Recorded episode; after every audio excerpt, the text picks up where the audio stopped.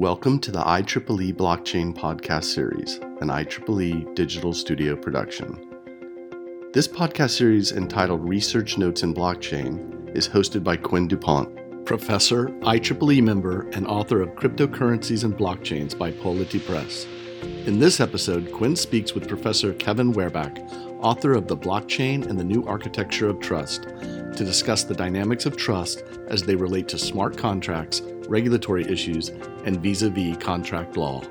All right, thanks, Kevin. Thanks for joining us here. I'm super excited to get a chance to speak to you today because your work's been really informative to my own, and I think you're one of the most practically minded people sort of in that crypto space. And so that's really, really encouraging to me. And what I wanted to talk to you today about is your work on trust.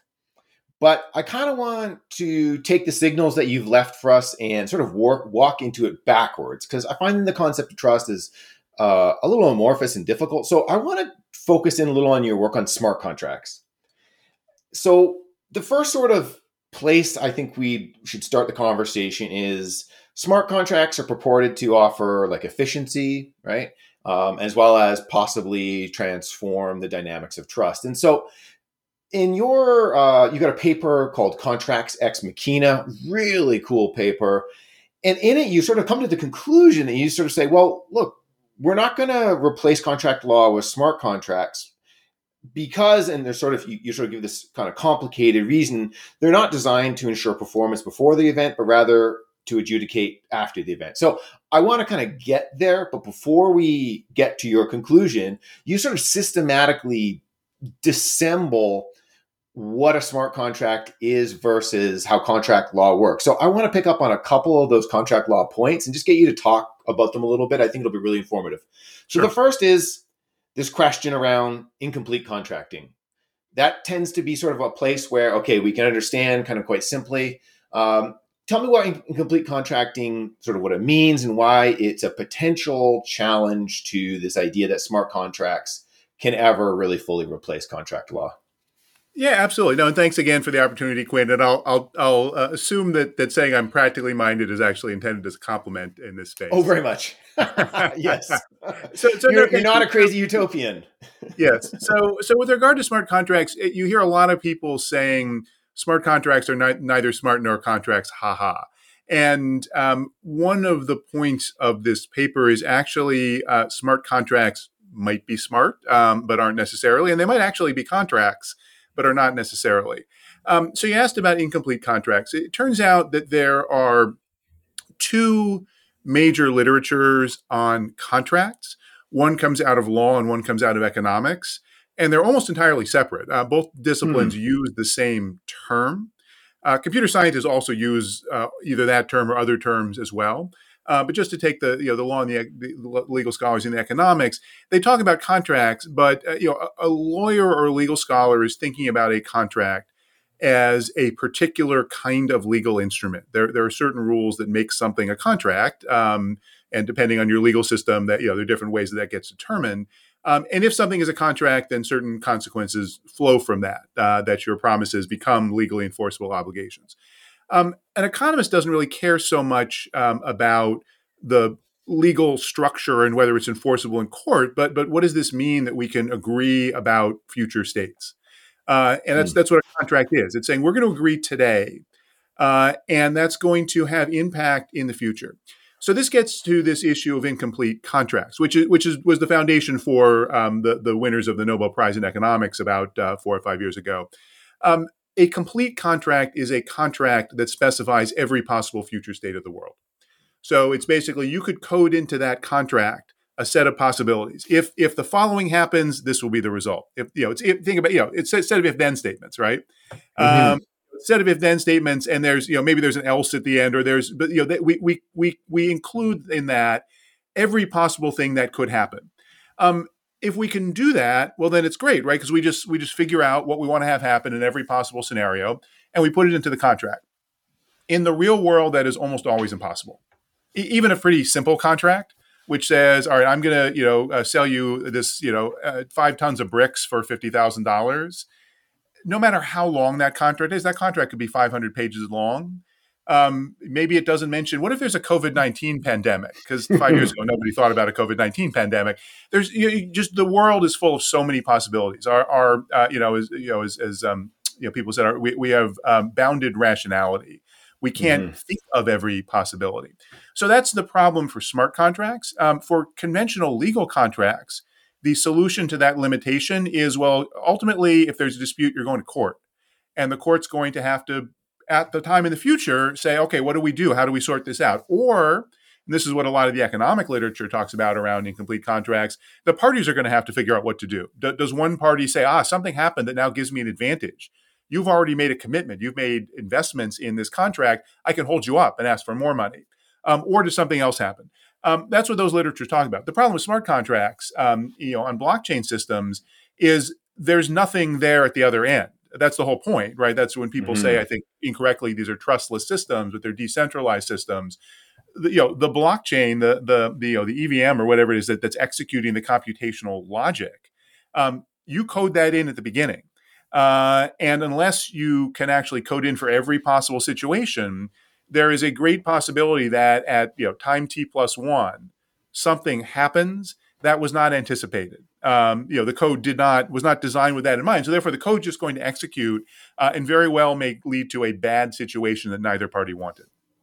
Yeah, and you talk about how you say sort of smart contracts are not smart in quite the same way that a court can be smart. And that leads me to this next sort of idea that you moot in this paper. You talk about, well, intent. Okay, so maybe we need to, if we can't do complete contracting here, that seems to be sort of a formal impossibility. Well, what about intent? And you sort of pick up this idea and problematize intent. But I mean, this is such one of these, this kind of blurring that you talked a little bit about between economics and computer science and of course law. And intent has this funny notion because, of course, we have errors, right? So how do we deal with errors? Are these, if they're not intended? So I was wondering if you could tell me a little bit more about what it means for intent to be part of contracting. And specifically, you've got these concerns that there's an opportunity for kind of an expansion of public law into the private contract law. Could you tell me a little more about what that, how intent is dealt with, and particularly how it's dealt with smart contracts? So that's a different problem. So one problem is this incompleteness problem that we just can't write down ex ante every possible situation. A different problem is there are some elements to properly executing the contract that are just, they cannot be formally specified.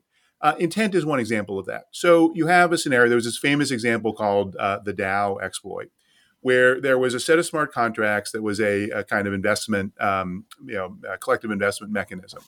And someone found that you could execute a recursive call consistent with the code of the smart contract that would basically create what they called a child DAO, a subsidiary part of the DAO, and pull basically all the money out. That was theft. That was a thief who was trying to steal, at the time it was, $60 million that they would have gotten away with of people's money to steal it. You and I know that. The computers don't know that. From the perspective of the computational logic, what is the difference between that theft and someone who was doing something that was the intended, the point of the system maybe was to encourage people to explore this possibility of creating child DAOs, or it was to transfer money to people who could figure out a way to use this call.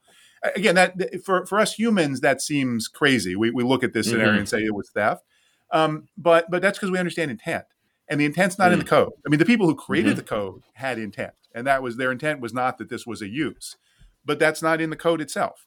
And so this is another problem about smart contracts that often, even when the code is precise and we're specifying things that can be digitized, there's a set of expectations that simply cannot be reduced to any formal language.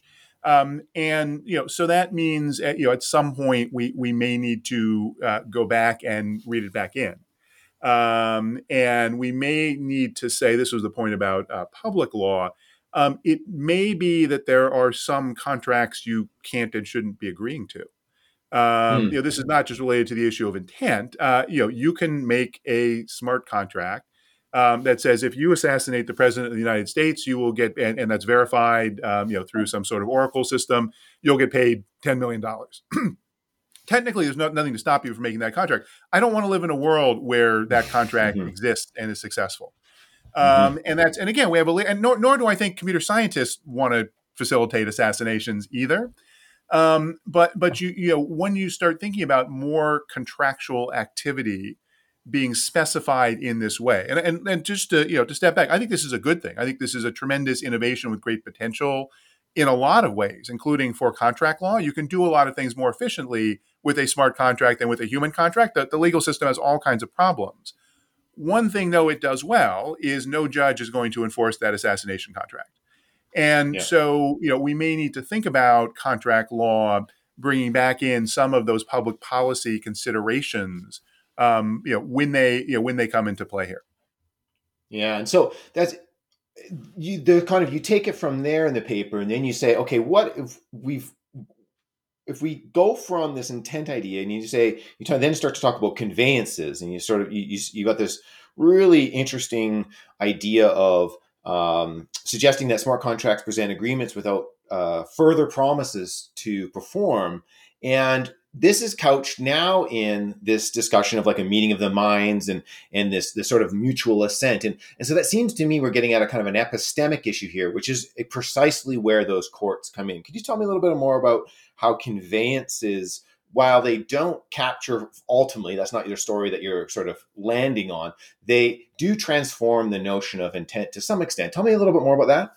Well, so this is the part of the paper where we make the claim that legal scholars and lawyers should understand smart contracts, not just because they are an innovation in contracting and blockchain is important, but actually because they are an example that helps us understand legally what a contract is.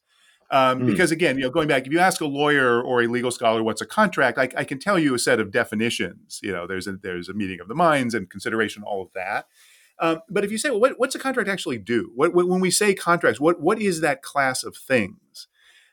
There's actually great debate among legal scholars. And my co-author on that paper was Nico Cornell, who is a normative private law scholar who is involved in these debates about contract law. Is a contract basically fundamentally about promises? Because promises are about commitment and ethics and so forth. Or is a contract about something else? Is it some limitation or on what I can do in the future? What we say is what the smart contract illuminates about contract law is that contracts are about remedies. Contracts are about what happens if something goes wrong.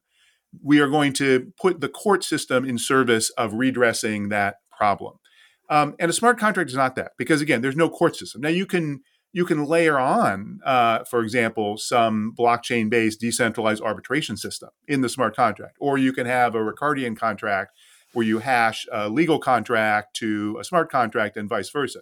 And we talk about some of that. There certainly are ways to address these problems, but fundamentally, what the smart contract helps us understand is what's a contract actually doing? What does it mean to digitize a contract? Because obviously, most contracts are digital. They're not written on pieces of paper with quill pens.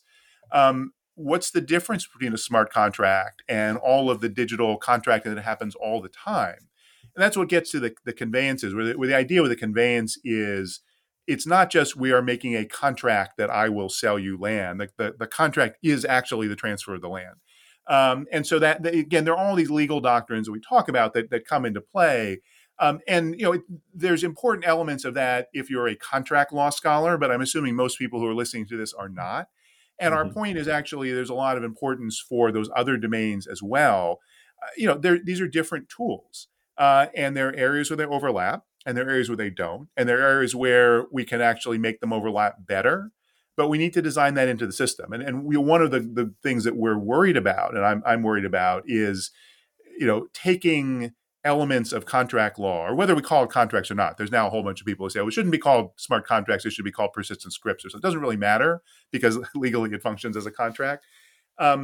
Without engaging with centuries of thought and, again, practical working through what are the opportunities and affordances and problems of these different mechanisms? and then figuring out what's the right set of solutions for the situation we have. Mm-hmm. And to go from there to talk a little bit more about, you know, some of these other possible benefits or uses. One of the things I thought was really interesting. You talked a little bit about morality, and you talked about sort of legal obligation, but there's this interesting way in which, if we talk a little less concretely about the minutiae of law and just think a little bit more broadly about smart contracts, and you said, what are these contracts doing? They're offering us these different sets of tools and things like this. One of the things I've always been fascinated about smart contracts and maybe contract law more generally is that how it has a way to, I mean, I think you say it strengthens a voluntarily assumed commitments. So, which seems to me, it's in a way it's supporting communities in a way, and I think that's where it gets really interesting with smart contracts. Then we can maybe take a bit of a leap and start to talk a little bit more about how they work in organizations, and specifically getting to where I think, which is your ultimate goal, you want to see governance by design. You want to see a layered kind of approach. So, do you have any thoughts about how smart contracts can make that jump from, you know, you and I making a contract to sell you, you know, some good or service to an entity, an institution that can sort of support richer modes of engagement and interactivity and so on and so forth? Right. Absolutely. A lot of thoughts. Those are very important points. This is the point where the T word comes into play, where this right. discussion of smart contracts and legal formalities connects to trust. Because, you know, you ask a question that seems obvious. Well, what do contracts have to do with trust? And people say, well, you have a contract, you trust the parties. Well, no, I could just as well say the opposite. Why do I need a contract with you? It's because I do not trust you. And this was actually, right? Because if I trusted you, I wouldn't need you to sign a contract.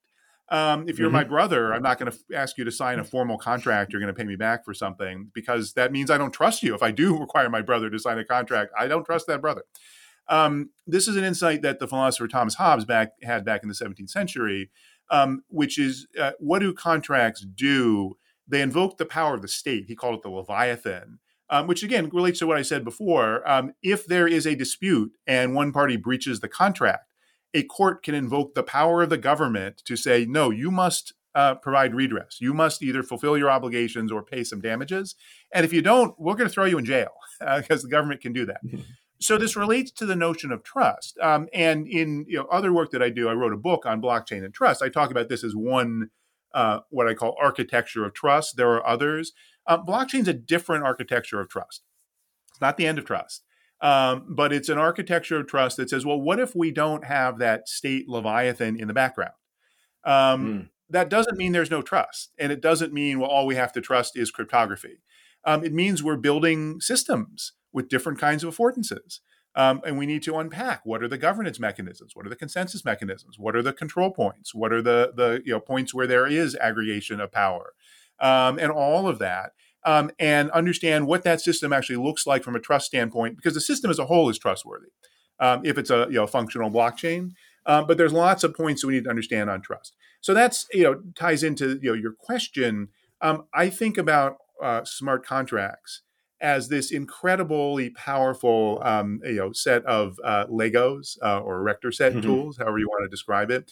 We now have the possibility to use a whole set of tools to create new kinds of social arrangements. They're not the right set of tools for everything. There's some things for which just, I promise and you agree to my promise is good enough. But they allow us to ask, as you said, institutionally. It's often said in law and economics that a corporation is nothing but a nexus of contracts. It's the point where a whole bunch of contracts, employees and employers, buyers and sellers, partners, where all that comes together, that's the corporation. So we can say, well, okay, what does it mean to build a nexus of smart contracts? What would that look like? How would it be identical to existing corporations? How would it be radically different? And again, I don't start with an assumption that it's obvious what solution is better for what example.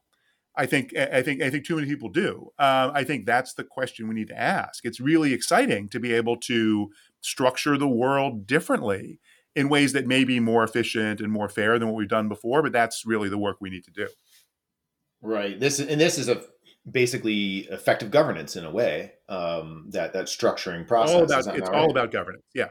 Yeah, that's fascinating. So maybe just kind of to wrap us up, you'd mentioned, you said, okay, well, we don't need, like, the state doesn't need to be invoked here, yet it does exist. And so this brings in questions of the actual rule of law and more generally regulation. And so I just thought maybe to kind of conclude, you could talk me through a little bit about some of your thoughts around regulation. We've seen the sort of the history of regulation has been, roughly one of know your customer, AML at the edges. There are worries around, you talk in some of your work around failures to safeguard. There's potential implications if you're making mistakes while designing these things. So there's regulatory teeth that have opportunities here, but there's also, you suggest, there's ways in which we can allow a certain amount of innovation to occur. Maybe we need to think about safe harbors or no action letters or sandboxes, all these kinds of things. So that's all to say, you've got some recent research that basically demonstrates that the changing regulatory environment, if I read it correctly, actually doesn't seem to have a big empirical effect on market conditions. So a lot of the kind of worries around this seem to be somewhat misplaced. Yeah, so there's a lot to unpack there. The first point is, people tend to assume, who are not deeply involved in these debates, that there's regulation and there's innovation, and we basically have to choose whether we want more of one and less of the other. And I think it's not nearly a unitary relationship. There are times where regulation facilitates innovation. And there are lots of times where innovation is not really the issue. We have several hundred years, at least 300 years of experience with the global financial system. And universally what that has shown is if you have a financial market where there are no regulatory constraints and people can just do whatever trade they want, there will be massive exploitation. There will be massive fraud. There will be massive boom and bust cycles. Until we had the Federal Reserve, there were what they called panics. There were depressions every 10 years or so. That's not a world anyone wants. Even people who all they want to do is make money. I'm not talking about ethically. I'm talking about if you want a well-functioning financial system, you don't want that world. Now, there's good regulation and bad regulation. The regulation needs to change and adapt. I'm not saying and therefore we all need regulation in every context. But regulation facilitates market innovation often. And so that's something we need to look at in the blockchain context. Regulation is also something that we can think of as a design space. What are the options we have for different kinds of regulatory structures? What are the options we have to use the technology itself? Smart contracts can be used as a form of regulatory technology. Blockchains, because they potentially provide this transparent visibility, may actually be a way to allow regulators to audit transactions by just tapping into the blockchain itself. There's lots of potential to transform regulation this way.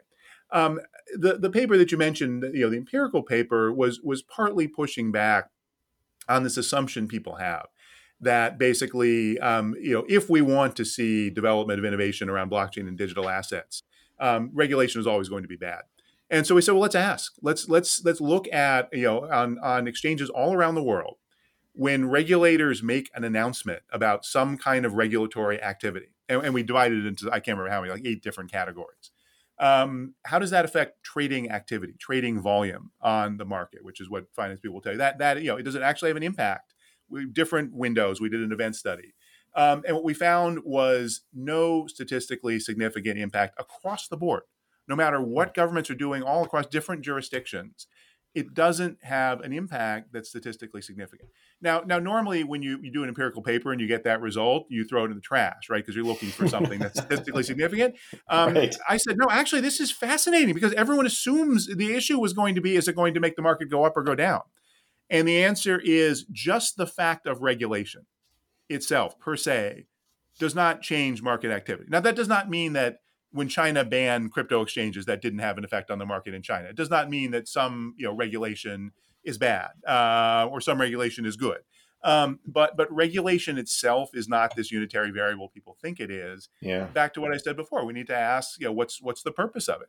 And that's a lot of the work I'm doing now, both scholarship, also working directly with regulators and companies in the space, is saying, okay, what are the problems here? I think we can all agree terrorists should not have an easy time getting money. child sex traffickers should not have an easy time getting money to do what they do. No one in the blockchain space disagrees with that. Okay, how do we address that problem in a reasonable way where the benefits we get from the regulatory activity outweigh the costs? And there's lots of different costs. And what can we do technically in the design of systems and the design of regulation to increase the benefits and reduce the costs? Those are the conversations that we are needing to have right now. That's fascinating. And I think that's a wonderful place to end it. Thank you very much, Kevin. Absolutely. Thank you, Quinn. Thank you for listening to our interview with Professor Kevin Werbach. To learn more about the IEEE Blockchain Initiative, please visit our web portal at blockchain.ieee.org.